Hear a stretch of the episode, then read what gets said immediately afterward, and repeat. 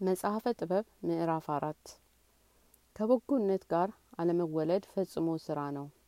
በእግዚአብሔር ዘንድ በሰውም ዘንድ የታወቀች ስለሆነች ስም አጠራሯ ሕይወት ነውና በዚህ ዓለም ሳለችም ያከብሯታል፣ ካለፈችም በኋላ ፈጽሞ ይወዷታል።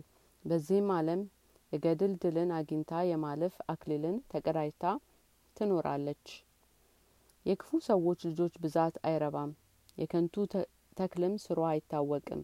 ጽኑ አኗኗሯም አታደርግም። ለጊዜውም በቅርንጫፏ ላይ ቅጠል ቢወጣ ሳያድግ ንፋስ ያነውጠዋል፣ በንፋሱም ኃይል ይነቀላል። ቅርንጫፎቿም ሳያድጉ ይሰበራሉ። ፍሬያቸውም ለመብል የማይሆን ከንቱ ጨርቋ ነው። ጊዜው አይደለምና ለመብላትም አይገባምና ከክፎች ሰዎች መኝታ የሚወለዱ ልጆችም በተመረመሩ ጊዜ ለእናትና አባታቸው ክፋት ምስክሮች ናቸው። ጻድቅ ሰው ግን ለመሞት በደረሰ ጊዜ በእረፍት ይኖራል። የሽምግልና ክብር በእድሜ ብዛት አይደለም፣ በአመታትም ቁጥር የሚቆጠር አይደለም። ሽበትስ የሰው እውቀቱ ነው። የሽምግልናም አክሊል ያለ ነውር መኖር ነው። እግዚአብሔር ደስ የሚያሰኝ ሰው በእርሱ ዘንድ የሚወደድ ይሆናል። በኃጢአተኞች መካከል ሲኖር ይለያል። ክፋትም እውቀቱ ሳትለውጥበት፣ ይህም ባይሆን ሐሰት ሰውነት ሳትስትበት ተነጥቆ ይሄዳል።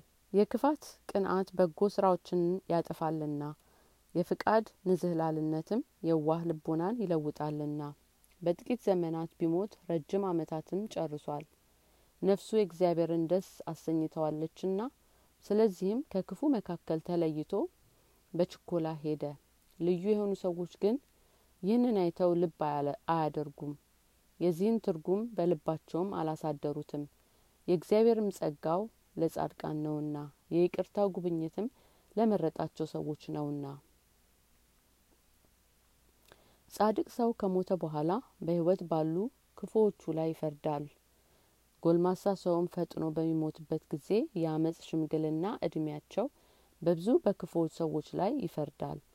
ጠቢብ የሆነ የጻድቃን ሞት አይተው እግዚአብሔር ስለ እነርሱ ምን እንደመከረ ወደ እነርሱም ለምን እንደሰበሰበው አያስተውሉምና እርሱንም አይተው በእርሱ ይጠቃቀሳሉ።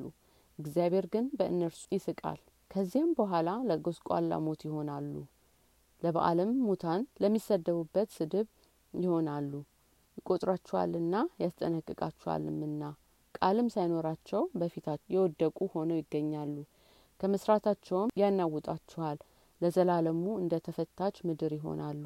የተጨነቁም ይሆናሉ። መታሰቢያቸውም ይጠፋል። በፍርሃትም ሆነው በኃጢአታቸውም ለመወቀስ ይቀርባሉ። ኃጢአታቸውንም በፊታቸው ተገልጦ ይዘልፋቸዋል።